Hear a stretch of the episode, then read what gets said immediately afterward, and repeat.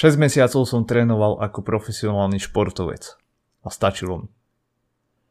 To je názov videa, ktoré inšpirovalo dnešnú epizódu a myslím si, že je to dosť dôležitá téma, pretože veľa ľudí pokladá športovcov, športové výkony a výzor za niečo inšpiratívne.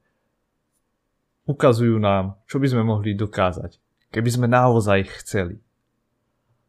A v tomto videu 50 Mark Lewis, ktorý začal trénovať okolo 30 sa spýtal sám seba.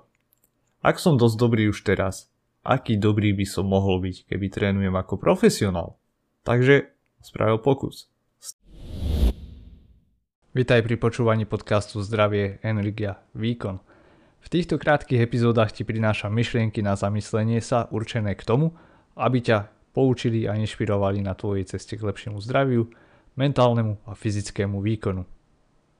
Každá z týchto myšlienok je založená na mojom osobnom rozvoji, štúdiách a aj praxe pri práci s ľuďmi. Ak chceš viac, navštív sk.dan2tv.eiss.eu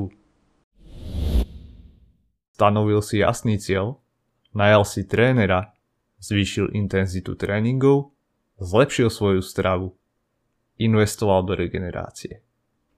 A tu je čo zistil.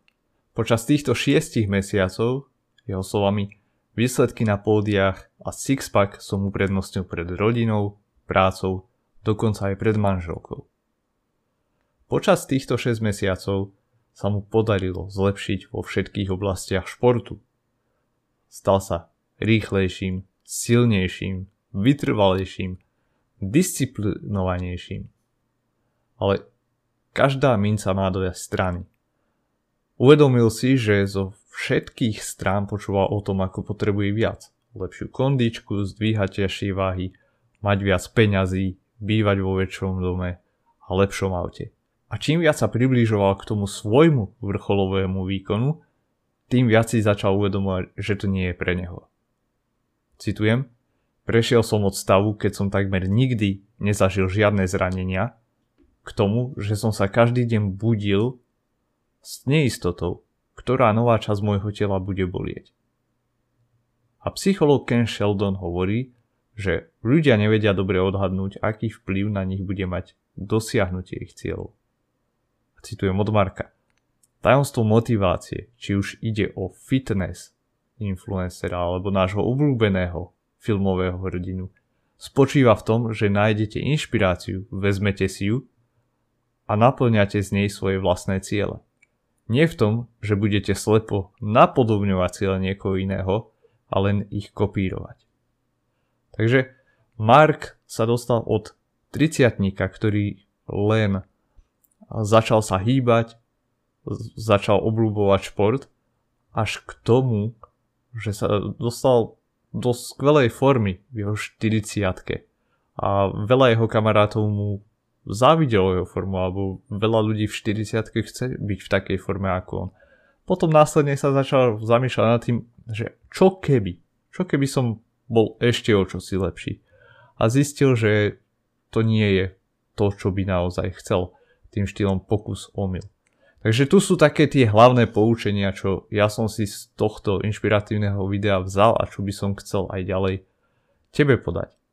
Je dôležité mať víziu ako sa chceme cítiť, žiť, vyzerať, čo sme tomu ochotní obetovať a schopní obetovať a podľa toho prispôsobiť naše ciele.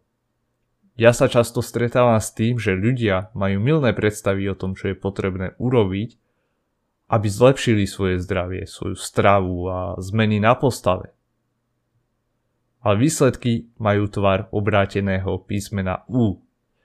Keď začneme trénovať, zlepšíme stravu, spánok, svoj životný štýl, na začiatku môžeme pozorovať obrovské pokroky. Mark spomenal, najväčšie zlepšenia, ktoré som kedy zaznamenal, boli dosiahnuté v období od môjho prvého tréningu, teda keď začal trénovať v druhej polovici 30 rokov, až do obdobia o 10 rokov neskôr, kedy bol v primeranej forme k svojmu veku. Ale čím väčšie ciele máme, tým viac úsilia to aj stojí, až sa dostaneme k bodu, kedy úsilie začne mať negatívne dopady na náš život. Tvrdé tréningy začnú viesť k zraneniam.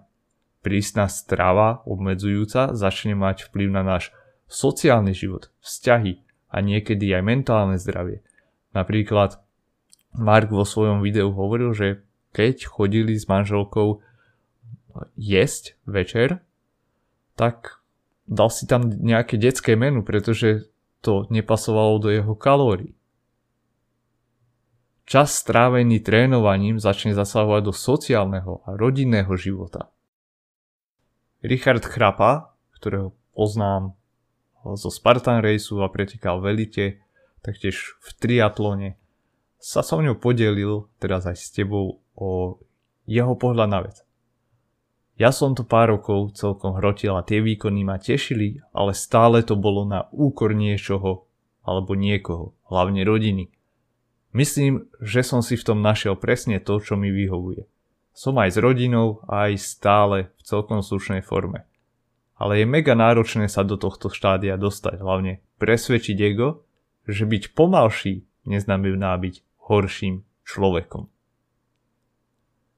A pokiaľ chceš vedieť, ako to reálne môže vyzerať, tá či už zmena postavy, ako to zasahuje do tvojho života, do tvojich stravovacích, pohybových návykov.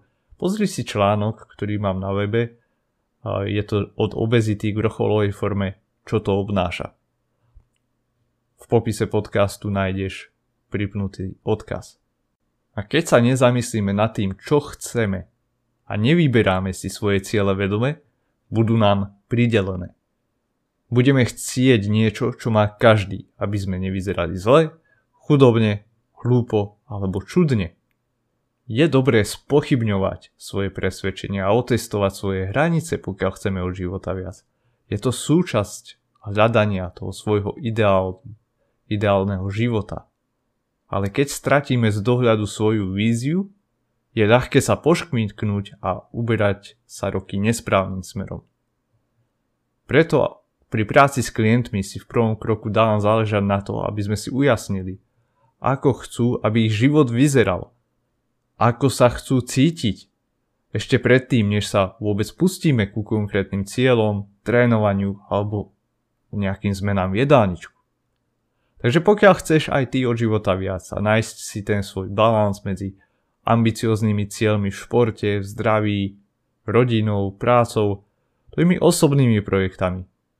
Poďme sa o tom porozprávať, ako by to mohlo vyzerať u teba. Odkaz nájdeš v popise podcastu 15 minútová konzultácia, vyplníš krátky dotazník, pošlem ti odkaz na môj kalendár a spojíme sa.